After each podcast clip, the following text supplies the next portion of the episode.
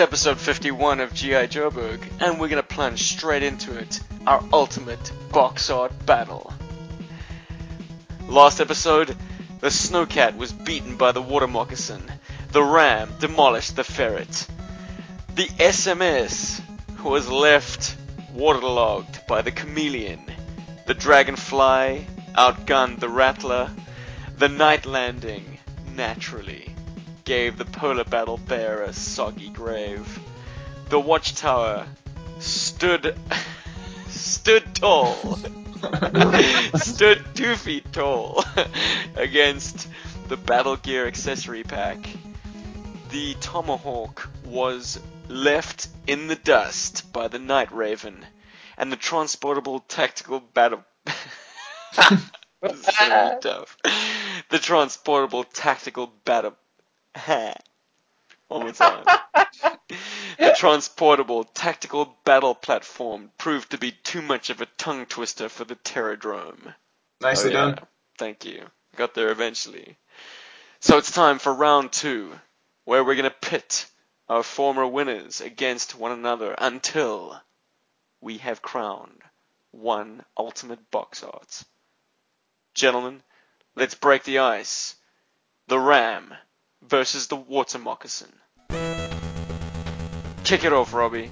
As I stated when, when we originally did the Ram, it is my number one box art on my personal list.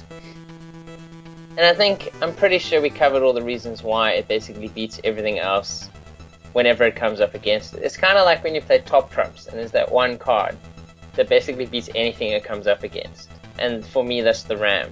Water Moccasin, what have you got? You've got Cobra Commander and Destro.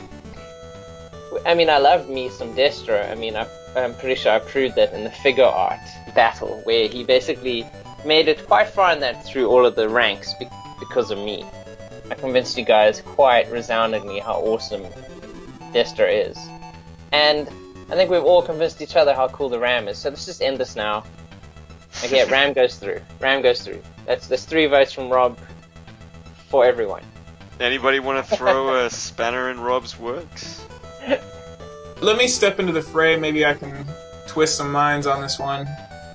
I do think that the Ram is kind of the iconic G I. Joe look, but its strength from the last round, the anonymity of the character, it could be you, could be anybody, I think it loses out to personality. And if you're taking a look at uh, Copperhead, there's a desperateness to this character. He's got gambling debts. You get a kind of an edge from him. I believe uh, Gung Ho says something about him raising Cain till the cock crows, which, if that's not like evasive speak for this guy likes to party, I, I don't know what is. But just the artwork, I mean, the toy itself does not have the girth that the artwork does. And that gives this boat something uh, on the box art. It, it does give it a different feel. I mentioned that it kind of looks like Hotline Miami. Mm-hmm. You can't dismiss that. There's a lot of great colors here, and the characters involved. You, you can't. You got personality for days. You got you know two of the main Cobra guys, but let's not forget about the Cobra officer, who seems like the chillest guy ever to be painted on some art. I mean, look at his hand resting on the vehicle. It's not even stressed. He's he's calm. He's ready to go. I don't know. That's my two cents. I'm definitely down with the Water Moccasin. Paul, this is in your hands, my friend. Yeah, I was going to say, this is this is sounding quite intense. Okay, so, uh, Water Moccasin and the Ram. I hear what you're saying, Kujo, about the, uh, the uh, personality and the lack of personality in the Ram's driver versus the abundance of personality on the Water Moccasin. And I really like what you had to say. I thought it was it was very cool. But as this competition's come along, I'm actually starting to feel this whole, maybe we shouldn't always put the most popular characters on the on the boat. And and I still feel that having Cobra Commander there is a little bit excessive. I almost think it's it's too many too many high grade guys on, on a boat. You know, I understand if it was like maybe a higher class of vehicle. Uh, even in the co- a comic book, we had uh, Destro and Cobra Commander on the back of a Hiss at some stage. So they don't seem to really belong on the, on the Moccasin, but they're here, so why not? Okay. Well, would you have them constantly just sitting on a throne or brooding on the battlements of a castle, Paul? I mean, these were action figures. These were the guys of the day. Yeah, well, that's something I was going to say. You know, these these are dudes. I mean, like, you're giving Cobra Commander some serious credibility here. I mean, he's at least going towards the battle in this shot. So, but but I, I, I hear you, Steve. Like, you don't want to have these guys just sitting pretty the whole time and barking out orders and, you know, ticking yes and no on Excel spreadsheets. You know, you want them in the thick of things. And Destro is quite commonplace with that kind of ideal, because later on he would be featured in his own line of vehicles, and he's pretty much manning all of them in some form or another, and, and he seems so fitting. So I suppose maybe just for me it's a bit jarring to see Cobra Commander uh, on a vehicle. Come on, man, I want to know. Which artwork do you prefer? Moccasin or Ram? I'm still going to go with the Ram. The Ram... I, I have nothing left to say about it, but I am going to say there's a serious Steve McQueen thing going on for the Ram that I really nice. like. Yeah, it's it's very sexy. Uh, that that's you, something you're that, feeling the Great Escape on this one. Yeah, very much so. And uh, it would have ended very differently if Steve McQueen was mounting a Vulcan minigun. Oh yeah, yeah. Nice. Oh definitely. You would have escaped. Uh, yeah.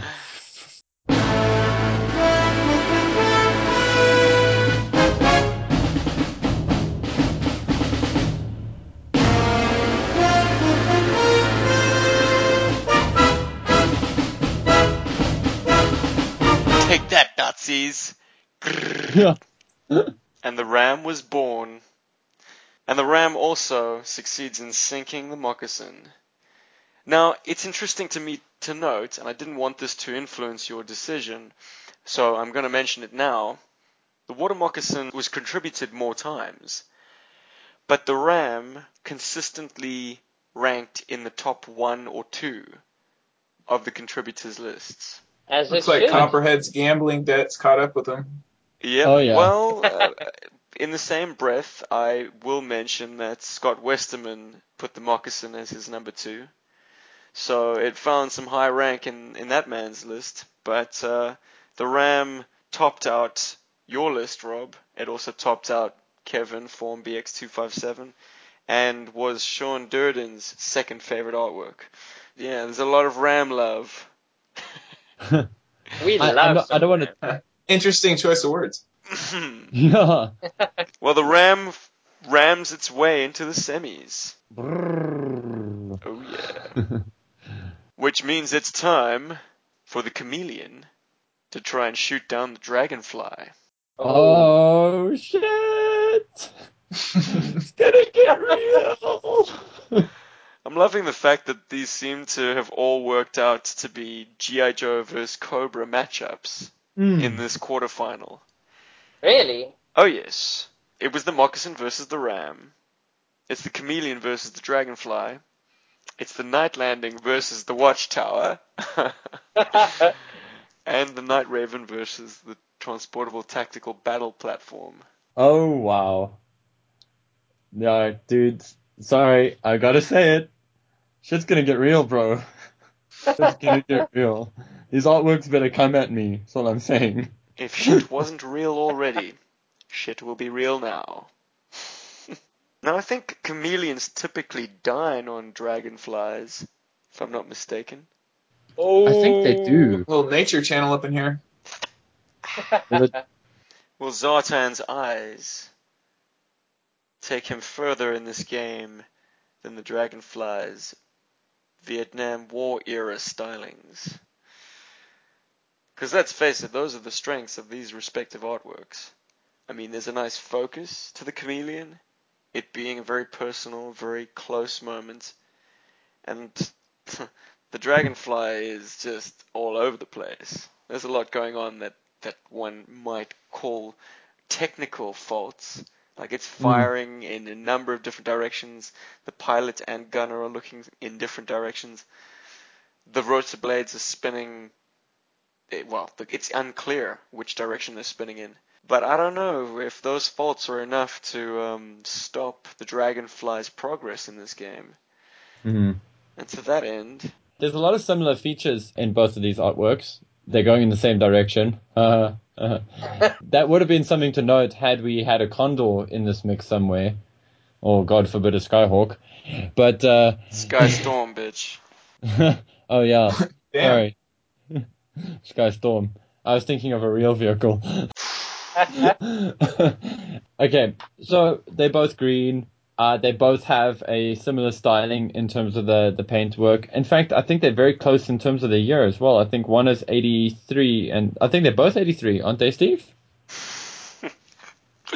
Why do you always set yourself up for this?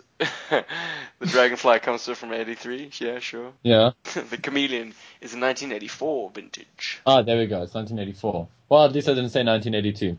Okay, so let's get these, these guys' heads together. Well, let's just go with decals, okay, and, and the strength of the, the decal used. Okay, well, for starters, even though we don't see the whole Dragonfly decal, that decal is sexy. I've said it before, I'll say it again, that is a dead sexy logo, and it reminds me of the Bug Thumper from Aliens on the side of the dropship. I love Game that. Over, man. Yeah, I love that decal. It's so cool, man. And this, when I look at that, it reminds me of that. And then when I watch Aliens, in Aliens, it reminds me of, you know, it's, it's a play on the whole Vietnam thing. And that's really cool. And then it comes back. So it goes full circle for me every time I see it. Plus, it looks so much better than this very angry rat humping a lightning bolt on the Chameleon. Now I can't unsee that. Thank you, Paul. Sorry, dude. Feel my pain. I love Zartan. He's such a cool character. And, and I think he doesn't have any tattoos on him for exactly this, the, the reason that he's been ripped off his entire life about having a, a rat-humping uh, lightning bolt on his signature vehicle.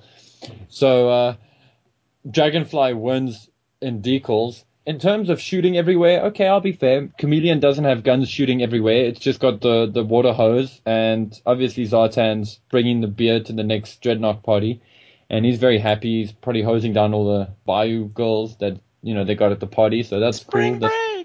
Spring break! Spring break, woohoo! Wet t-shirt! Woohoo!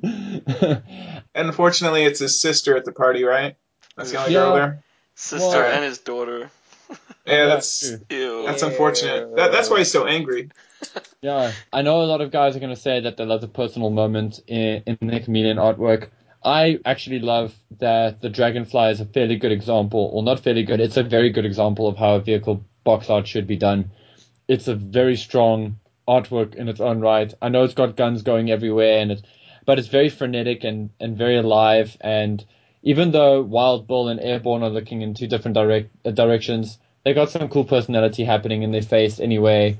Yes, there are issues with the direction of where the helicopter's going, but I just I just feel that it really stands out to me. If I had both of these in front of me uh, at a, at a store, I would definitely try to get my mom to buy me the Zartan with the Dragonfly. But failing that, I would have just gone home with the Dragonfly, because the artwork really sells it for me. It has so many things going on that look interesting, uh, at, at least from a kid's eyes, you know, like uh, in terms of toys. I mean, uh, okay, mind you, we all know that the gun on the side of the helicopter doesn't move up and down. But as a kid, I'd be like, oh, cool, the gun moves up and down. Oh, cool, it's got like a, a hook, a tow hook. I see all the cool missiles on it. I see the rotors. I see the chin guns, and I see a lot of stuff I can do with it. Plus, the the, the artwork has a lot more interest for me. Uh, I, I, I'm more engaged in the Dragonfly artwork, and I'm more sort of sold on trying to get it. Plus, I get Wild Bull with it, which is great, which means all I have to do is try and find myself an Airborne, you know, to, to complete the set. And that's why Dragonfly is going to get it for me. It's just more interesting. It's it's the thing I would have bought um, had I confronted these two in the wild. Uh, and the artwork just speaks to me. It's it, it's louder to me. It's louder personally. So that's Paul for one Dragonfly. Wow. I am conflicted. As you should be. This is a very close match, actually, when all's said and done. Mm. Yeah. For sure. They both have the same technical problems uh, in their artworks. I just yeah, want to throw like, that out there. Yeah, they both have like little issues, you know, like angling of certain things, like his stupid leg and the rotors. And But, like, what is more iconic, I think? The dude riding around on the waves or the Dragonfly, you know, with, with the two characters that you know most having been with this vehicle. What stands out as an artwork that can be representative of all artworks. That's kind of where I'm coming from. And in that regard, I think the Dragonfly is more iconic than the Chameleon with Zartan on it. Despite the fact that, yeah, you know, he's got those little evil lizard eyes and the beautiful lighting and the, the more personalness of the moment, I think the Dragonfly is more iconic and could stand in for all artwork, more so than the Chameleon can. Yeah, I'm going with the Dragonfly. It's more iconic. Boom. Two votes, Dragonfly. Boom. Oh. Can right. Cujo change our minds? Ah, there's always the possibility of that, I suppose. I mean, I know you guys are Star Wars fans as well. The, the Zartan thing kind of feels like a speeder bike, but given the personality and how they develop him in the Dreadnoks, he's much more suited for a swoop bike. So just the way he's seated on this thing, that's problematic for me. I mean, there's a couple Joe vehicles where you just kind of question them from the outset. This is mm. one. Uh, the Hydro Sled is the other. Uh, which I kind of wish that made it into this contest, but I knew mm. it wasn't. Um, his anatomy is twisted. And, uh, you know, since Paul brought that up, or, or Steven, I don't recall which, you just can't see past it. I mean, you're like, dude, your ankle's broken. What's up with that? uh, yeah, and that logo. Damn you, Paul. And it's got Tiger Stripe. I mean, that's just bizarre. It is, but who drew that thing? What the? Uh, okay. Fangs. That's amazing. I, I want a t-shirt with that logo on it now. Uh, yeah. I will make that shirt. The uh, Dragonfly is G- what G I. Joe is. Uh, enough said. I think we're all hopping on one of those foot pegs on the side, taking them to the next round. Oh, oh yeah. Definitely. Also, guys, uh, nobody's mentioned it, and I didn't want to mention it because I didn't want to completely destroy the Chameleon, because in its own right it is cool. But if you look in the background, you see Zartan's foot, or there's something happening in the background that just doesn't work. It's like just behind his bum. I don't know if it's meant to be his foot or whatever it is. But it I think is... that's a seat for another person, maybe. I, I don't know. Is it terrain or what? Yeah, it's no, weird. No, guys, that is the box tape. No, if no, you're looking at an image on three D Joe's, they've got some sticky no, no, no. tape. Oh, you're right. But no, but not that, not that. That, that, uh, that I know. I know that that's the box tape, but there's like little green section there, just, you know, beyond the, the, the tape. The tape would have normally been covering it up. In fact, in this case... Uh, whoever bought this toy is lucky because the tape was covering up the foot, so he couldn't see how badly twisted the foot was. Maybe that's why he bought the Somskia in the first place. That's probably why, yeah. Didn't realize. Oh, shit. Anyway, I'm glad that the Dragonfly is flying on to the next round. Dragonfly takes it in a clean sweep. We've had relatively few of those, in fact. True. We are very divisive. But I don't think you're going to be terribly divisive on this next matchup. It's the Night Landing versus the Watchtower. Oh. And I've just got to put it out there. The Night Landing, being the top seed, was a favorite on the lists of Jonah Weiss, Sean Durden, Scott Westerman, Scott Centifanti, Cujo, and it made your list, Rob. Whereas the Watchtower was one of our ultimate lucky losers. And the only person who wanted that to see the light of day was you, Rob. Yeah, that was, it, it was me. But now that it's up against the Night Landing, what have you got to say? Yeah, um, I, I'm going to have to flip-flop and go back to the Cobra Night Landing. I love the Watchtower, but as I said before, the Cobra Night Landing, there's more mystery in what is going on there. While with the Watchtower, as was proven when we did discuss it originally, there's a lot of fun that can be had with what's going on here. And you've kind of, that's kind of crept into my mind where, like, you can misinterpret the faces, you know. Shoot them children, Roblox. Rip them to pieces. Ah, I don't shoot no children. I give them... body massage. Body massage. Now that we're coming closer yeah, to the end, I'm, I'm kind of going back to how iconic things look. And I think the Cobra Night Landing... is more iconic than the Watchtower. The Watchtower is literally it's a little tower where Roblox sits shooting kids. While the Cobra Night Landing, all it is, once again, just a dinghy. Um, it's got Firefly on it, and Firefly is so cool. And he's got all that equipment on there. It just feels like it comes with more, and it feels like it would probably be a lot more fun to play with than the Watchtower. So, for fun factor and being more iconic... I'm going to go with the Cobra Night Landing Boom. Does not shoot. Well, I fear if um, Rob wasn't going to give the Watchtower his stamp of approval. I don't uh, think anyone is. I, I, I'm smelling a straight final on this one.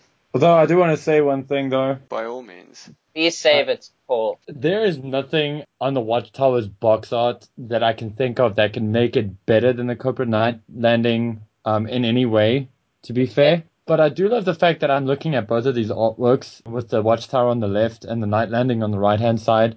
And it does kind of seem like they're part of the same event. Uh, you got like Roadblock shooting into the distance at something, and that something could be nice. Firefly zipping off in the Cobra Night Landing, and Gung Ho is like, holy shit, is that Firefly? So that's that's, that's kind of cool to note. So so maybe like, you know, back in back in the eighties, if if I had these two in front of me, I would totally give myself a Cobra Night Landing, and hope that I could get a Watchtower to blow up next time. Um, I think a Watchtower is a very peripheral purchase. Whereas a Night Landing is kind of a, a focused purchase. It's kind of, you see it on the on the ad and you're like, oh, Mom, Dad, I want a Cobra Night Landing. And they're like, shut up. You're like, no, fuck you, you bad parents. Give me a Night Landing. You know? Oh, wow. Yeah, um, and you got a good spanking after that. You know, you probably did. um, or you got a Night Landing. Um, Jeez. Uh, I just want to say what another thing about the Watchtower. Uh, I'm looking at this thing, and, and Gung Ho's all like, what you shooting at, Roadblock? And Roadblock's all like, that damn kid, if he pisses in that pool one more time, that's what I told him. That's what I told him three times ago. Oh, Roadblock, don't be shooting no kids. But yeah, sorry. That's what, that's the one thing about the Watchtower that is very cool. It has brought out some of the most crazy things out of the mouths of G I. Joe book in this episode. And the previous episode. And the, and previous. the last one as well. Refer to episode fifty. Boom. But if the situation did play out like you're proposing, Paul, I'd say Firefly is just about to become Swiss cheese. Oh. Oh, maybe. Well, I mean, the, the eel got knocked out of that picture, like, just just as the guy took the picture. So exactly right. The awesome. Eel who was piloting the boat. Definitely piloting the boat. Skippering the was, boat. He was so there. Someone has to man that outboard. Come on. Yeah. I have a thought about who might be at the engine, but uh, I'm going to save that for when it's needed. Excellent. Smart. Um, uh, more and more the picture is, is becoming clear on what you Whoa. might mean there, Cujo. Oh, ho, ho. Um... Nice. Just for my two cents, uh, the only thing that's wrong with the Watchtower is the figures themselves. The the body language of both of these characters is almost pensive. Like, they're like, oh, what have we done? I mean, yeah. if, if you'd had Gung Ho kind of maybe hanging off of the ladder a little more with a, a rifle in one hand or something, uh, it would definitely speak to more of an aggressive moment. But these guys are both... Like, they're both looking like, uh-oh, we're about to fill out a bunch of paperwork because we just killed somebody we shouldn't have. Exactly um, right. And the moment has just passed, so Gung Ho's almost resigned himself. He was charging up the ladder, but now, uh, damn. I was thinking of a yeah, good cover story. Now we're now. fucked. Uh, the yeah. Watchtower should have some, like, uh, some maybe some shots deflecting off it or something. That would have definitely given it a little bit more, uh, a little bit more action. The uh, spotlight could have been shot out. That would have been kind of cool. I do appreciate that about Cujo's comments. I like how Cujo will often suggest things that he feels could make the artwork better or more compelling. Uh, and that has definitely opened my eyes a lot more. So, yeah. Drop the ball, Paul. Come on. No, Thanks, I'm brother. Just, I, no, it's a pleasure, bro. I had to, it had to be said. So Nice. Well, it comes as no surprise, I suppose, even though the Watchtower did put up a decent fight, and as I say, would most likely have turned the Night Landing and Firefly into Swiss cheese. It's the Night Landing that proceeds into the semis. Our last quarterfinal, it's the Night Raven versus the Transportable Tactical Battle Platform. Night Raven comes to us from nineteen eighty-six and the T T B P from nineteen eighty-five. And the Night Raven, oh. Raven was contributed by Paul, Sean Durden, the Yojo Museum and Outlet Center, while the T T B P comes to us from Star Joe's, Form B X two fifty-seven, and Flag Points. That's right, ladies and gentlemen. I was one of the contributors to the Night Raven, which means no bias. Oh, I was just about to say. I'll start out with the battle platform. Uh, what you guys said about this over the last couple days. I've been I've been turning that over. Uh, one thing that's kind of started to annoy me about this art is the character usage. I, I really think that like uh, Snake Eyes doesn't have to be pointing at things every piece of art, but what is he doing? I mean, you could have put anybody back there. Uh, Snake Eyes is one of those characters that the eye just follows. So you're almost looking past every character to Snake Eyes. Not immediately, but nearly. So it kind of almost creates an optical confliction for me. I like a Recondo, like I said, being in there. Uh, it's nice to see some Spirit every now and again, even though his face is covered up. Gung Ho's climbing a ladder again. Yep. He is. He's good like that. I'll, I'll hop over to uh, the Night Raven. It's... Uh, Yeah, I mean, it's this is one-sided, kind of. I don't really have strong feelings. I, I know Steven referenced the, uh, what is it, the Stratoviper? Yeah. He uh, actually, the comic made him a very interesting character, if you guys uh, remember reading that thread back in the Definitely. day. Gave him a hell of a lot more personality than they gave Wild Weasel, in fact. It was in one of the special mission issues. Uh, the Stratoviper was showcased being... impossible to work with. He was abusive to the ground crew and to operators of other aircrafts who he deemed less worthy. That sounds suited for Cobra, no question. He was extremely egotistical, and in the end it costs him his life because the support crew and the rescue choppers are kind of stroppy to uh, to come to his aid. Alas, I'm going to make my decision on one point, which might be controversial, and I might be cutting off my nose to spite my face. But uh, this digital uh, explosion behind the Night Raven is a debacle to look at for me. So, I mean, I- I'm going to go with the, the battle platform. I'm going to leave it to you gents to uh, decide the uh, fate of the Night Raven. Oh. I never would have seen that coming. The, the digital background offends me, man. That's, that's all. It's very jagged, yeah. It kind of draws your eye almost away. It's like, why did they have to, you know, do the edging around it like that? I just know um, this is going to come down to me, because Paul is going to... You, you're going to be so hard behind the Night Raven. Oh, fuck, dude. Ball deep. So, I, I, yeah, I'm going to let Paul go first. Make your argument for the Night Raven. And Rob cool. be the swing vote. Uh, it has to be like that, because I, I, I know that you can't not go for the Night Raven. I just... I can I can feel it. Something we're going to throw in, um, and it goes with what Cujo had actually said uh, with the tactical battle platform. But just, just to maybe change your mind here, three D Joe's sort of um, opened my eyes up to this possibility. There might not actually be Snake Eyes in the background there. The hell you uh, say? Yeah, that might actually be uh, Torpedo. Because if you think about it, that kind of makes the most sense of, of for who could be there. Although when I look at it, I think Snake Eyes. But the Snake Eyes that it is is the wrong Snake Eyes for the tactical battle platform, which I'm surprised Steve didn't actually pick up on. I don't uh, go around nitpicking everything. Look, oh, the, co- the coloring... That, don't you? I'm just surprise, surprise. Here it is. The coloring makes it look like Snake Eyes, but he's got a stark contrast against that explosion, so I guess naturally the artist went with a darker palette.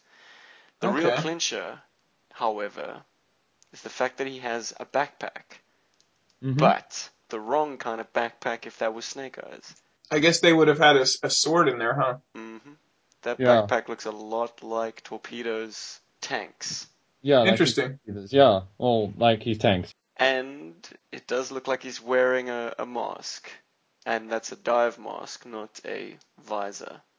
Well, conveniently on the back of the box, they have Recondo kind of humping that crane, not a... Snake Eyes. Just to make a good argument for the tactical battle platform, because I feel it's it's necessary. I like this artwork. I like it a whole lot. I think it sells the toy very well. Um, it definitely shows you what you're supposed to do with this toy. You're supposed to put a whole bunch of Joes on it and have them firing up missiles and, you know, and, and doing like, you know, mission things. And not to mention, you have to buy three other vehicles, at least. At least, yeah, it's it's definitely a party. I mean, hopefully by this point in the line, you own a Skyhawk, a Shark, and an Armadillo. Um, and and four Dragonflies. Let's not lose sight of that fact.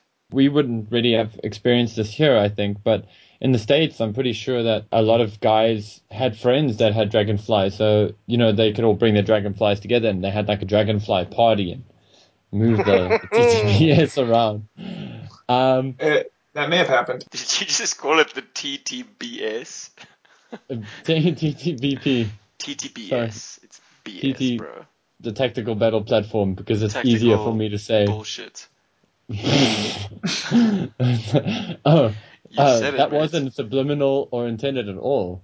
Um, okay. But yeah, I love a lot of what's going on in this artwork, and, and I think it's a great piece to have, and it can stand alone, because I, it, if I showed my friends this, like if I wanted to show G I. Joe stuff to non-G I. Joe fans, and it's funny, I was having a conversation about this with Nish earlier this evening, I can actually show this artwork with minimal ridicule, okay, because my friends just like to give me shit, you know, because that's what we do, right?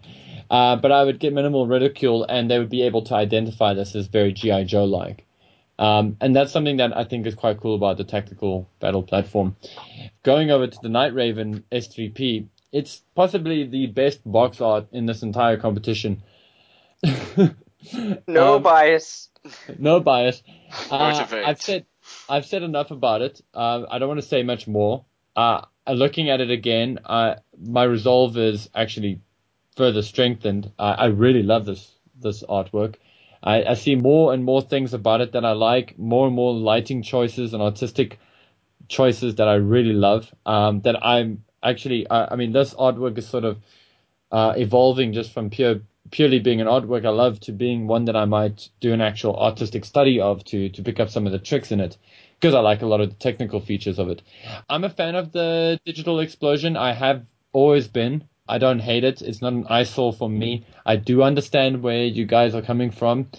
I just think that I can't imagine it with a normal fiery explosion. Maybe that's just because I'm too married to the idea of the digital explosion.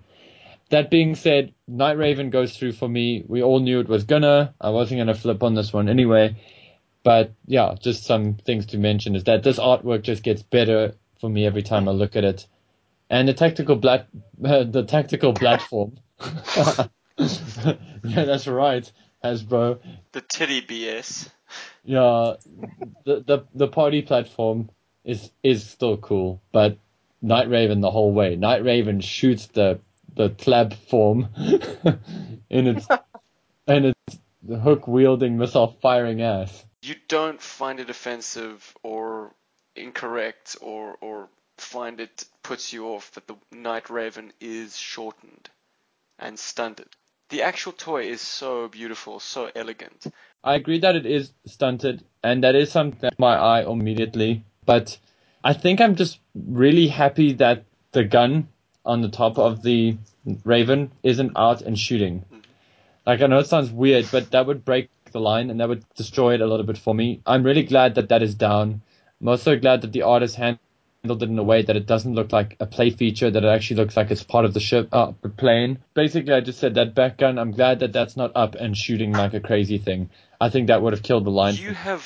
That's that's something. Phenomenally ducked my question. I know. You're just remarkable. No, I... It doesn't bug you that it's too short. No, it doesn't bug me. The fuselage is too short. It It is too short, but... doesn't bug me. I think if um, if the artist in this case had to make it longer, he would have to make it smaller on the blocks. That means there would be too much black, and it would probably have resulted in more digital explosion, which I feel might have ruined it a little. I really do tip my cap to this guy. I mean, he he did a great job on this. Proportions and stuff, you know, the, the actual size of the craft aside. It being stunted, it's the same as like the Dragonfly. The Dragonfly also looks stunted on its box, but still a winner. And it also has some cosmetic changes from the toy. That's also something I got to say about the Raven. Uh, sorry, guys, it just came to me now. Okay, aside from the fact that it's a little bit shorter, the toy pretty much carries every single detail here. There's no real loss. The artwork is a fairly good, if not really amazing, representation of the toy, with the ex- exception of the length. All right. Well, it all comes down to you, Rob. Ooh, I'm Rob, hey. And I say the Night Raven. Hey, hey. Very convincing, Rob. Yeah, it's tough. it's so short. That is no, so small. You know, when, size does matter, I think, when it comes to the Night Raven. And yeah, they, they get all the details correct. I mean, you know, you open the box, you will recognize it from the artwork. And you won't be disappointed like you would be when when you open the the platform. And you're like, whoa, where are all the dudes and the vehicles? Oh. Mm, good point. Yeah, that's right. And you're also be surprised by the fact that it's bigger than you thought it would be. Yeah. You'll be like, oh, yeah, look how big this is. Yeah, it's so much bigger. Oh, that makes me so happy. Like, you think it's one size, and then you unwrap it. You know, you kind of, like, take it out of the packaging. You kind of pull down the underwear, as it were. It's so God. Big. The bulge is bigger than I thought it was. uh, okay. I'm going to have to press you for your decision, yes, Rob. Yes, um, despite, despite that fact... I just I just think that the platform looks more exciting to play with. And I know I will have more fun adding the collection I have already to it and playing with everything on there. While with the Night Raven, it's a toy that plays with itself. There's nothing much you can do with it. I mean, as Stephen, yeah, you know, we said earlier in, in you know in the initial rounds, we we would run at each other with these vehicles, and then you'd get tired and you kind of fall over and you're like, shit, that was definitely fun and exhilarating, but I don't know if it's the vehicle itself or the fact that I'm out of breath now. hmm. So, and you would base a decision on which is the better box art on the toy's merit, I guess. Let me say one more thing that might might help with the decision, or maybe not, but I find the props on the Raven kind of distracting. I know this is kind of designed after the uh, S R seventy-one. Why wouldn't they have used those those kind of like engine those engines on it? Because you're looking at the prop and you're just like, there's no movement there. Like, the drawing kind of undermines that. I, I don't like it. Yeah. Yeah, from a design standpoint, there are some oddities to the Night Raven. And yeah, fortunately, I'm I'm not blinded by absolute infatuation with the Night Raven. So, um, unfortunately, I'm sorry, Paul, but I'm going to go with the platform. I Don't hate blinded. me forever. Bazooka scores a shoot down. They got hate. him. That, that missile strike must have hit the Night Raven. Oh, no, you know yeah, what they're all it, shooting at? It's so hard. They're too late, because they're actually dead. That's the after image, because that's how fast the Night Raven is. Oh, no, guys, uh... actually some very solid points. I got to say, I, I appreciate your comments. That's that's what cool. I got to say. Yeah. But, I mean, you still love it. So, you know, love what you want to love, Paul. It's, you know, it's yours. I mean, this is not to change anybody's opinion because I know it's yeah. hammered down. The Night Raven for me is kind of, in a weird way, it's kind of a playset because I often like to actually, and Steve's actually seen this, so I'm not making this shit up. I actually like to put guys on top of the Raven, sort of, you know, covertly sneaking uh, and moving around it because it's such a huge toy and it's got so many cool flat surfaces that it, it lends itself really well for that kind of play as well. You know, kind of. You're talking the, about like a uh, espionage on yeah, a, yeah. a runway or something? It's in the hangar and uh, there's only like a handful of guards um, that are looking after them or something, and you know, you got Scarlet and Spirit on the, on, to, uh, on the top of it, and you know, there's the one guy that's working underneath it and they just quickly jump down and take the dude out. And, you know, it, it, it lends itself well to that. I, I find it, it's quite it's quite fun.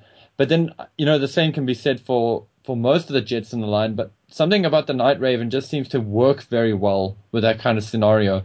And being somebody who owns a Condor and a Raven and Sky Striker, you know, I can safely say that, you know, like out of the three, I've I've actually sort of, you know, had them together, and I I just I've I've enjoyed playing around the Night Raven as well as playing with it. Although I, I am going to agree with you guys, it is a big vehicle and it does play with itself because it's so awesome. Doesn't need anybody else. I, I do like the way that people get into the cockpit. I'll give yeah, it that. What a cool feature. Well, this is a debate for another time, but I can't stand that feature. I wish it had a conventional cockpit. Steven. My God. Sorry. Well, you obviously didn't like the Slave One either, but we don't need to get into that. Are we talking about the toy Slave One? Uh, yeah, how you kind of had to, like, put Boba Fett in that little you know, clothespin and then move him up. Yeah, no, exactly right. And they haven't improved on it in the um, the more modern Star Wars iterations of that uh, vehicle. Huh. Boo hoo hoo. Boo hoo indeed. When will Hasbro get it right? Never. All right, folks. I think it's time we move into the semi-final. semi-final one. The drama. Pits the Ram against the Dragonfly. Since we all know what Rob's going to say, I'm going to ask Cujo to kick this one off. It looks like we have our two champions for each vehicle. Uh, so I'll uh, I'll see what I can do to sway that. I'll start out with the Ram. Uh, this is, uh, like we've said, one of the uh, most iconic images in G I. Joe. It doesn't give me kind of a play scenario in mind. You guys may not agree with that. The Dragonfly, with that kind of cockeyed turret gun up front, the guns on the fly distract me, and I don't like that. I do like Wild Bill. He's one of my favorites. He's got some decent facial hair. It's quality. Uh, and he's just a cool character. You, you never feel like Wild Bill gets enough love. Unfortunately, I'm going to keep the wheels on the ground. I'm going to stick with the Ram this round. I'd have to agree with you there.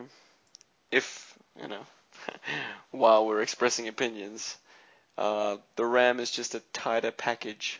There's nothing I can fault it on, really. Whereas there are some technical issues that plague the Dragonfly. It's a little sloppy. I mean, it's going a little too many different directions for me. Robbie, Ram for the I'm win? I'm definitely going for the Ram. And the cool thing is, also, it feels very toy accurate. Like, if you look at where the gun is, I mean, it's got that weird little bolt thing at the bottom, and the wheel on that tire, it doesn't look like a realistic wheel. It looks like the wheel that the toy has. It feels very toy accurate. Like, it looks like if you were to open the box, this is exactly what you get in there. And yet it's a beautiful painting in its own right. Yes, that's what I like so much. They're both very iconic, but I feel, yeah, that the the Ram's art is just so much, it's just more perfect. Is that a castle yeah. on the side of the Ram's hood? Yeah. Yes. Okay. That is the original um, sticker, for whatever reason. Interesting. I'd love to find out what that means, actually. Maybe it's Watchtower or something. It's ramming. It's ramming the tower. I don't know. Maybe it's a rook. I don't know. Yeah. Oh, interesting. Yeah. Some kind of division markings. There were some very interesting markings on the sort of original eighty-two line of vehicles. And not all of them have had explanations. But you know what I'm really interested in? My decision. Do you give the Ram a clean sweep? Is it clean? Or will you Well, I come in from the left field. Find some favor for the Dragonfly? There's not much I can say that hasn't been said already, but what I am going to say hasn't been said already. If one of you guys said that, hey, I want to get a an A two print of one of these artworks done for you so that you can put it in your studio or in your house because you really love the artwork and and you know, you're taking it as a box art artwork, you know, with all of the, um, some assembly required and Hasbro's logo on it. You know, you're trying to go a little bit sort of retro kind of niche, you know, going, look, going, you know, like how guys like old school Star Wars posters and stuff. So if one of you guys said, hey, I'm going to do that for you. Which one do you want? You got to choose between these two. I would go Ram. And the only reason is, Uh, like you guys have said, the Ram is a better artwork than the Dragonfly. The Ram has li- little to no faults compared to the Dragonfly's small shortcomings. But the deciding factor between these two is exactly that. The one that I want on my wall, without any editing, without any like Photoshop fuckery to get stuff out of it, would be the Ram. That little detail on the Dragonfly artwork where you see the thumb moving the props, I find very distracting, and it takes me away from the artwork, and I don't like that being there. It just irritates me for some reason as an artwork, and the Ram is just more complete. So Ram gets a clean sweep. It rams straight through. Woo! Mm-hmm. Ram for the final. Ram to the final. Now to find out what the Ram's up against, we have semi-final number two. It's the Night Landing versus the Transportable Tactical Battle Platform. uh, That's a nice matchup. Absolutely. We've got a large-scale aquatic base versus probably one of the smallest-scale Cobra pieces of equipment, and a very rudimentary one at that. And so fitting in genre as well. A mass of characters versus one solitary Cobra. Or is it? Hmm. Often on my top ten, I would always eschew or like not want to really go for the bigger action-laden scenes. Like I always felt they were just too generic. Like, ah, oh, we're all shooting, we're all firing everything off. And in that regard, I mean, the Cobra Night Landing definitely doesn't have any of that going on. And to a certain degree, the platform doesn't either. I mean, okay, yeah, you got the, the giant gun thing firing, they're firing a missile, but not everyone is kind of like shooting everywhere at the same time. So it doesn't feel as like hectic and like overboard as... It's not going Terrordrome on it. Yeah, exactly. It's like, you know, they actually got a, they're doing a couple of like almost like mundane-ish type things. You know, like Torpedo Eyes is uh, pulling on a cord. Uh, you know, Gung Ho is kind of climbing up the little ladder there. He's like, oh, let me get get you out of there, somebody in the Skyhawk, and.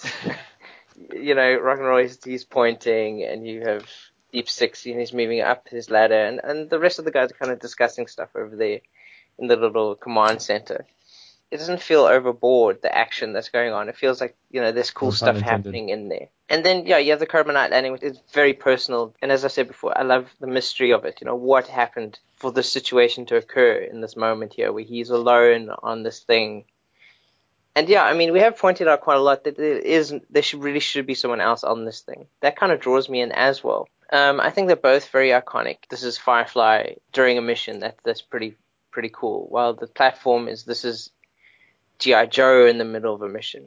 And I think what Paul just said, you know, what would I want on my wall? They're both on the ocean, so I can't really go for the one that is in the ocean because they're both on the wave. Your shorthand. Your shorthand to always go to the ocean. if if it's not the Night Landing versus Polar Battle Bear. Night the Landing. Ocean. Night Landing versus Watchtower. Night Landing. Night Landing versus T T B P. Oh shit. Is it on water? Yes, no. Oh shit. Yeah, basically if if if, if is it the ram? No. Is it on water? Yes. Okay, water wins.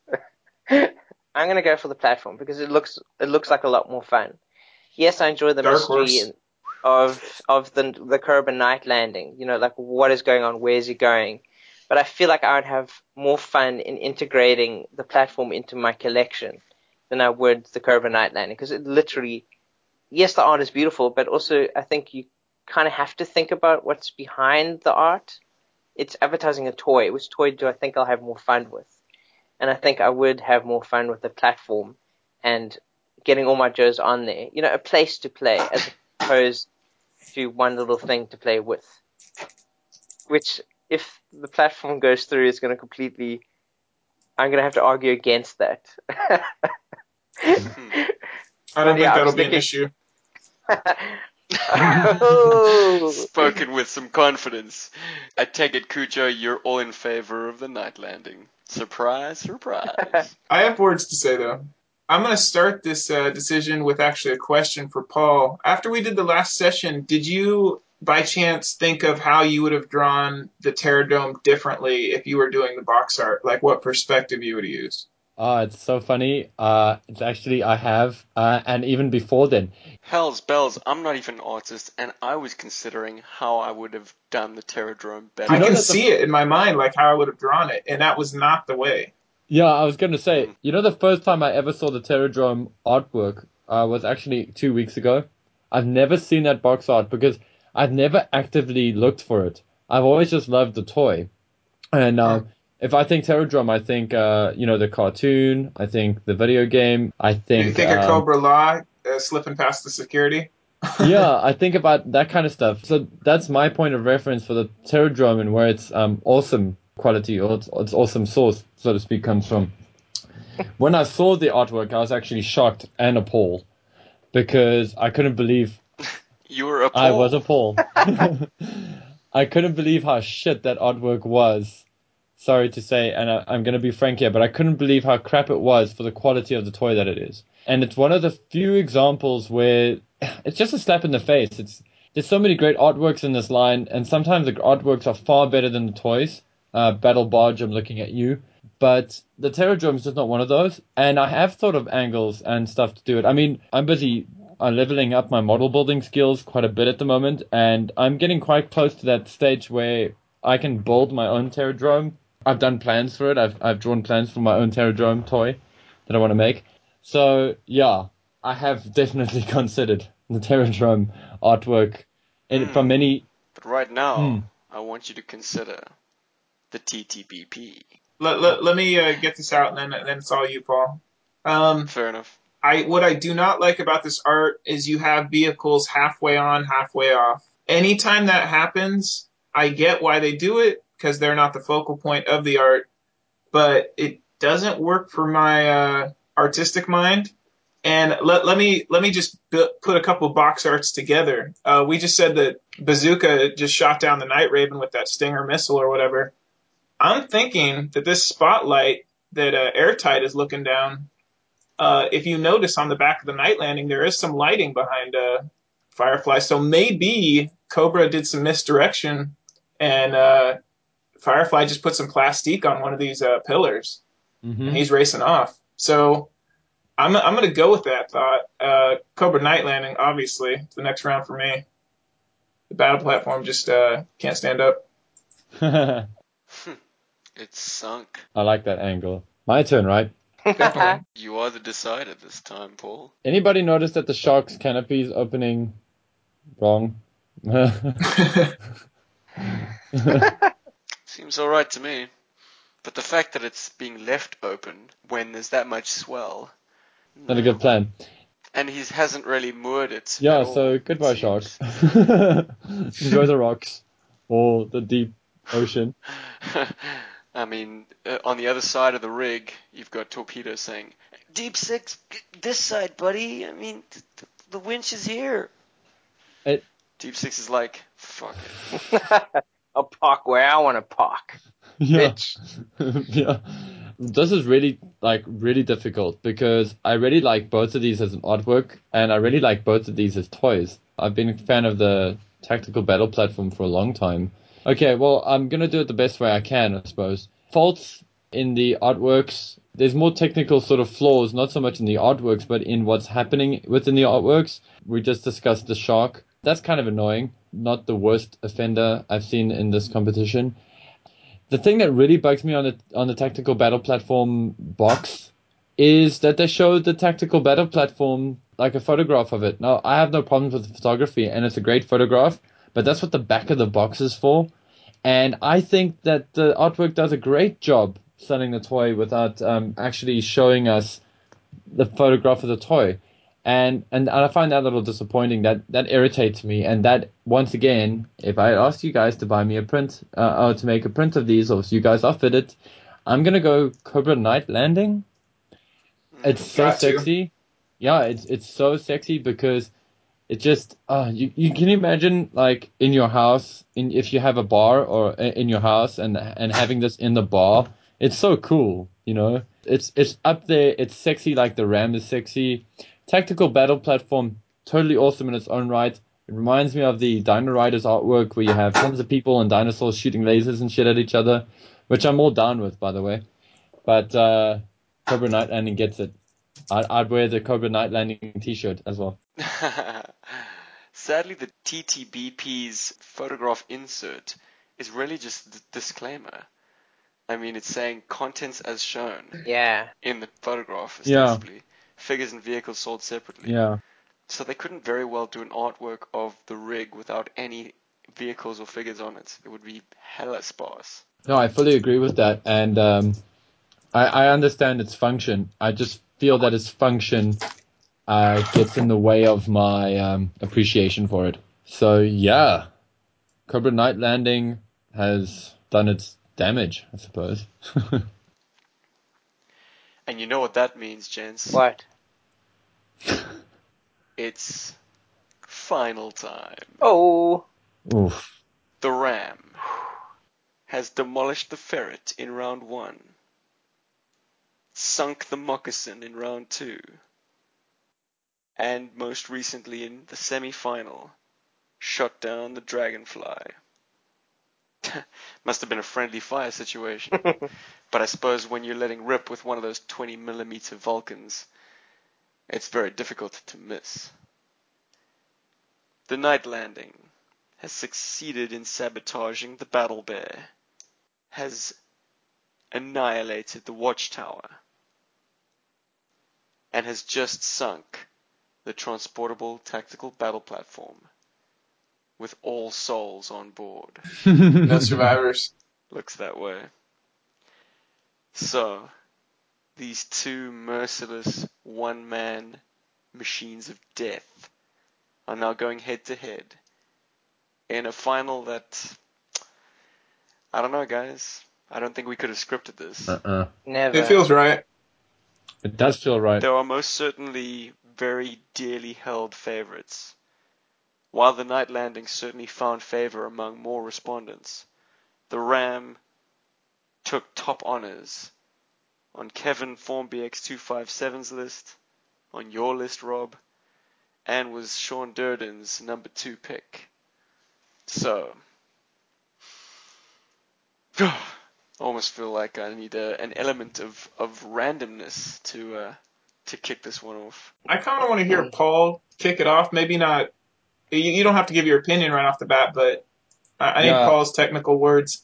So, in other words, without giving away your ultimate decision, gents, let's have some opening remarks. As requested, and don't feel obliged at all. Actually, um, this is quite cool. What's great about both of these artworks is that they're personal. They are artworks that focus on, on the character as well as the vehicle, so they're more intimate. They are both very well done. Uh, in terms of their technical quality, there's lots of great design, there's lots of great artistic choices uh, made in both of them that are awesome, you know, all that are, are very obvious. Something that has sort of become a theme within this episode is how we strung along the winners, and they've all come together in a great story, and these have just been artworks. These two have been great in that you could fit them into any scenario. You could have, you know, we had the Cobra Night Landing coming in and blowing up the tactical battle platform and destroying the, the Watchtower, and, you know, that kind of that kind of energy is really great uh, with these artworks, which shows that they've got a lot of personality, and in a weird way it kind of makes the artworks feel like toys in their own right, which I really like. Also, I'm pretty sure that the box art here, and this is kind of this is something that's that's cool to mention. Both of these box arts are, are from boxes that are similarly sized. I don't think uh, the Ram's box was much bigger than the Cobra Night Landing's, and I'm pretty sure that they were presented in the same way in shelves. So it's cool to have our childlike selves and adult selves kind of looking at these as toys that we'd want to purchase and as artworks that we'd want to possibly own. So that's that's me. Mm. Opening remark, Rob? You are backing the underdog on this one. I don't know that. Oh. I don't know that. I'm supposed well, to just be based un- on your previous track record. yeah, uh, I I can't be unbiased. I, I, I would still go with the Ram. I like both of them a lot. And it, as Paul said, it's nice that it came down to the smaller moments, you know, where it's a dude and the ride he's chosen. They're both very, yeah, I think of the two, well, yeah, I like I like everything what Paul just said. um, they're both super awesome. It's really cool that they both made it to the finals. I don't have much more unbiased stuff to say, so. Well, let me, uh, let me throw in a possible plot twist. What if Stealth Wraith is on the prop? He is a clear figure. Ah, damn, man. I thought you were going to go with Zartan. You know, obviously it's not the case, but I was like, why would they draw that that way? uh, maybe they were thinking that there's going to be a clear figure at some point. He might be manning it. Of course, we would need some kind of Predator-type uh, wraparound mirroring, but... Little, yeah, some kind of haze. haze. Yeah. yeah, but Missed then... opportunity. For all we know, that... And Firefly's actually having an argument. Yeah. It's not like he's looking back at something. He's like, quit being invisible. Stop showing off. Hey, for all we know, the radio box is uh, steering the Night Landing craft. Could oh, be. I mean, that one knob is really close to it, so... Yeah. It's like an R two unit. Yeah. Yeah. Yeah, actually, the handle, the outboard motor, is actually attached to the radio. Yeah. There it is. It's like an extendable telescoping. It's like a buddy comedy. Doesn't look doesn't look right. Look, guys, I'm afraid that detail alone is why I could never give it to the Night Landing. I could never let it trump the Ram. Huh. 'Cause it... I find the RAM to be perfection, but the story that's being told with the Cobra Night Landing doesn't make sense to me. Firefly's manning the gun. No one's steering the boats. Oh, stop influencing us, Stephen. Well, then let me flip the script the other way. And as early as round one, I had this to say about the RAM. That a Gatling gun does not operate like that. And it is something that has always bugged me. Not all barrels are firing at the same time. It's typically the top or the bottom barrel. Mm. Artistically, it creates a damn strong line through that art, though. Yeah, it's a very strong design element. Yes, you see. I'll cast the first die on this one. Um, I have to go with the Night Landing on the points that... Uh, let's just, for, from now on, let's call that little radio riding uh, in the seat. Let's call him Hal, because let's just say he's steering that. Why not? Do you think you could insert a little glowing red light? Perhaps? Definitely.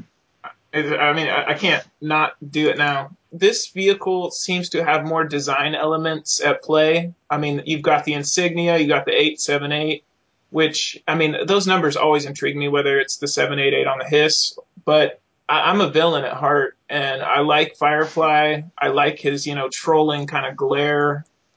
I mean, he's never... He, he should never be drawn where he's not looking over his shoulder. That should just be a G I. Joe staple. I don't want to see yeah. it any other way. The RAM, I, I it comes to me as far as... I, I'm going to go with the toy. I'm going to let the toy influence the art's decision. And that I, I love this art, but the toy never really did it for me. You know, you got the stationary gun, so if you're going to take somebody down, you got to turn into them. Uh, to me, it's it's about the it's about the water around the the, the landing craft. The the colors are too beautiful for me to discount that. Mm. Firefly sailing away. And like, it's always been problematic to my mind that you've got a sidecar that is a gigantic anti-aircraft gun, basically. Oh, I mean, nobody's going to want to be in front of that bike. And how do you possibly maintain control of steering it while this thing's going off? The Warthog, the A ten, has a thirty millimeter cannon, so that's ten more millimeters uh, to the size of the round. But sustained fire from that thing reduces its airspeed immensely. I do like the fact that they call it a Vulcan. That's kind of exciting. Mm. Live long and prosper. But yeah, a Vulcan...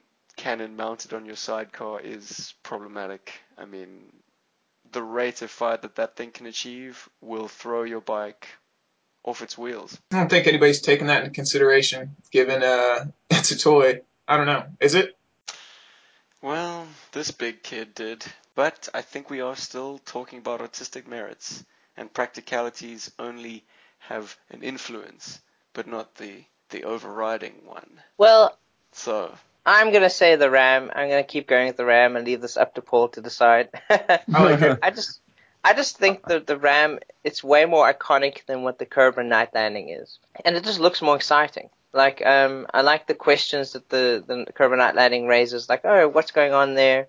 But then you got the problem with the dude not being there. And that's kind of an issue. That's, for me, that's a bigger issue than, you know, the Vulcan cannon not firing properly. But it looks beautiful. You know, those are... definitely an artistic choice to make it shoot off like that, and it looks really awesome. Like, it gives you, like, I want to be that guy, and I want to be shooting that gun, running around, killing Cobra. And even if you just look at the box art with what the box itself has on it, you know, with the G I. Joe symbol on it, if you can see the original box art, I mean, it's got the beautiful G I. Joe symbol across the top with the lines, you know, the, the red, white, and blue.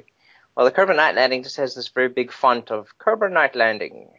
Come and get it. Um, and I just love the angle on the RAM. It's a, it's not very often used, or almost never used in any other box art that I've looked at. And I think I've I've looked at all of the box art. There's something very satisfying about all the design elements being on the box yeah. instead of some of them falling off onto a, a sort of a backing tab. And it's it's just all there. It's on the front. It's telling you what it comes with.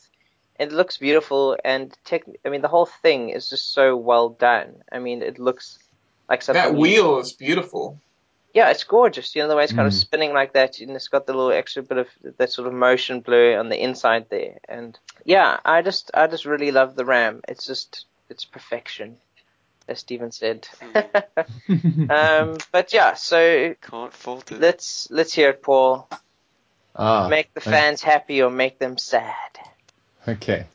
I don't think there could be a better two matchups. I don't think anyone's going to be particularly despondent. Whatever the result is, it's been a pretty good showing from both of these artworks. There's no real loser. I appreciate you saying that because it makes my job a lot easier right now. uh, but if... Is there any value in determining, you know, where where the vanishing points are? I mean, the G I. Joe vehicle is most definitely advancing, whereas the Cobra vehicle is most definitely retreating, slinking away. Yeah. I suppose the two forces are just working in their usual capacity. Both of these artworks are quite technically accomplished, actually. It's actually something I, I have mentioned before, I believe. And if I haven't, well, I'm going to say it now. They're both well done. In fact, um, there's no weird warping or twisting or anything that's going on in them. There's one or two small little errors here, but I look at both of these, and the, the artist here had a lot of fun doing them. I'm seeing elements here that are similar to elements in some work that I'm currently doing, where I just feel like this guy's just really having fun, and he, he really just took uh, them uh, to eleven as quickly as he could. And I appreciate that, and I, and, and I see it. I see the fun, and I see the excitement in it. But it comes down to this. G I. Joe is a, a series about a covert military force that is fighting a very dangerous terrorist force or organization known as Cobra, and both of them are technologically superior to what is currently, you know, around the moment. You know, they both produce these really diehard operatives, and they produce these really amazing vehicles and, and all this stuff to enslave the world or free the world, uh, depending on where you're coming from. So when I look at this, I'm trying to find the thing that speaks to me, which is more G I. Joe, which is more interesting. And And I'm going to say, and it's, and it's by a hair, I'm going to say it's the Ram, because the Ram is a motorbike with a machine gun strapped to the side of it, and an operator who's wearing a like a unique helmet with a, you know, a talking piece on it.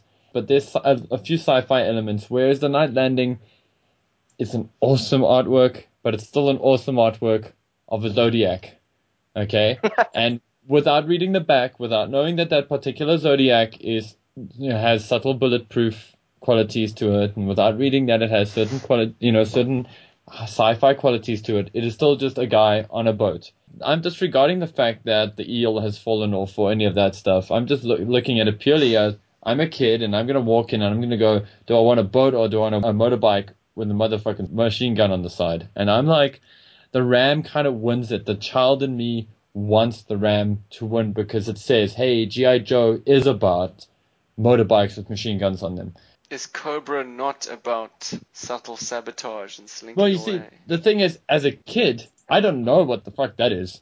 I just know machine guns on a motorbike or giant Cobra vehicles that can submerge themselves on the water with detachable pods and planes that can split in half and all that kind of stuff. That's what I'm thinking of. That's what makes this line exciting for me. The adult in me really, really, really, really wants to get myself a RAM box so that I can scan it at really high resolution and get a print done.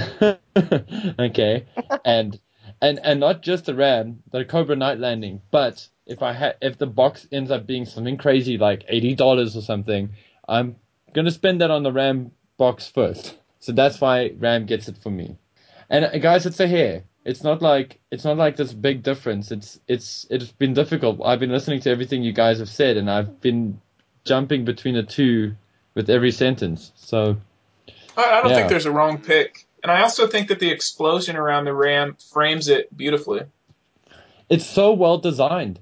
I I, I just I love it. Like, I'm looking at it, it just takes me back to a time that Steve, Rob, and myself, we were all like infants, just babies, so we never really knew that time. But when, as we grew up, you know, we could, or I, and now I'm speaking for myself, I look back at that and I go, okay, that's like old school. That's, you know, that's how it was. Yeah. And the Ram, oh, I really want that as a, a poster on my wall. I mean, I thank Rob for putting the Ram's artwork in front of me, and obviously the show, because I would never have really looked for the artwork before. And now I'm like, uh, I'm a little bit obsessed with it. And, well, you should mm. be, because it has just been crowned G I. Joeberg's number one box artwork. Ta-da! You think they'll ever do a repaint and make a, a Cobra Ram? Well, there was an Indian version that was in black and uh, was a Nighthawk version. Which is super collectible. As far as I know, don't, don't the Dreadnoks have a... No, they don't have a repainted Ram, do they? Like a turquoise. Yes, oh, yes, they do. they do. Yeah, they do. That's right. The bubblegum Ram. It's probably hideous. It is hideous. how how the hell did you know about the Indian Ram? Uh, it's it's well documented. Huh. Take a look on your Google. Must be out of the Google loop. It in your Google it's box. Also quite controversial because of its value. What is it called? The Night Fox or Night something like that? Night Nighthawk. Nighthawk. Sorry. No, Street Streethawk. Hawk. Sorry, Street. Yeah, Hawk. It's quite popular. Apologies. And then they also use that same mold for some kind of stunt bike that was released on some kind of unrelated series. Oh, Fun School went crazy with the mold. Guys, I feel like I need to just defend G I. Joeberg's Victor. One thing that's bugged me about the Night Landing artwork, it's slightly sloppy in the text. Just the placing of the no steps do not really wrap around the edge of the pontoon the way the way one's eye wants it to. I can understand that. Does that point have some merit? Uh, it, it does to a degree, but you know, I and I've I've spoken to other artists about this with my online tutoring and stuff like that that I do with, with Chris Oatley's Art Academy or Magic Box Art Academy and stuff like that. There are things that are said here and there about artworks and, and how perfection is not necessarily key and how personality is, is more important. That's a sentiment I agree with. And I find that the no steps, they can be placed perfectly, but sometimes placing them perfectly, it would be at the expense of the artist having fun with the art itself, and it might end up standing out so much that the rest of the artwork might look sloppy, you know. So it kind of gives him a bit of breathing room. You know, one could even argue that the Cobra sigil on the back of the uh, propeller is also a little bit off, but it's also it's overkill. Not the fo- yeah, it's not the uh, it's not the focal point of the image. That's the thing, you know. Lesser details serve to make the stronger details stand out. You know, the Firefly in this case is definitely the star of the show here, and the Night Landing craft is the supporting actor, and the nose steps, mm. well, they, you know, extras. Well, then perhaps uh, we found a very uh, worthy victor. If there was something that was going to beat the Night Landing, it was going to be a vehicle that dominates the foreground of the artwork. Whereas, as you say, in the Night Landing artwork, Firefly is the yeah. lead. The vehicle is somehow secondary. Yeah. Okay, well, I think that's a defensible position right there. uh, I just anticipate a flood of hate mail, so I'm just prepping ourselves for it. Honestly, something about this show that's been difficult for me is that a lot of these vehicles aren't necessarily vehicles I would have chosen. In some respects, that has been a great thing because it has put me on my toes. It has removed me from personal bias and has forced me to look at the artwork and the quality of the, the image in front of me. It has also showed me that there are very different tastes, and although we might sometimes think we have an understanding on the pulse of what G I. Joe is, it's cool to see stuff that surprises us, or at least surprises me in terms of what people go for. Things like the Watchtower uh, were a huge surprise to me um, in this uh, in this contest, and I mean I, I, I'm sort of laughing at Rob, but these are ve- that's something I was never expecting to see in this at all. I was actually expecting to see more bugs and uh, Hurricane V TOLs and vehicles of that ilk. Because you're just new school like that, buddy. I am new school like that, and maybe that's... No, no, but that's what I'm trying to get at. I mean, I'm I'm looking at artwork here. I mean, an artwork that I feel seriously deserves to have been here purely on the merits of the artwork itself is the Cobra Condor. Whether you like the toy or not, that artwork, that jet is beautifully rendered. Um, well, and you're, another one. You're gonna have to save that for next next year, man. Definitely. This has got, this has got to be an annual thing. As long oh, as there's there's be. air in our lungs, we we got to do one of these a year. Mm, I agree. Definitely.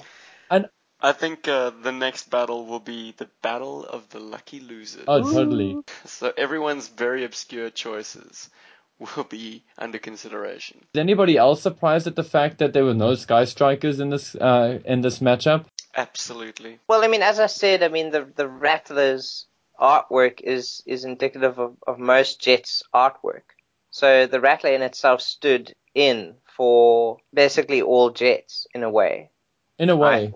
True. I would go on record right now as saying the Sky Striker is not painted by the same guy uh, that did the other Jets. Uh, if you look at the style of the Sky Striker's artwork, it's completely different, and it's very sharp, and it's there's something there's something very different there.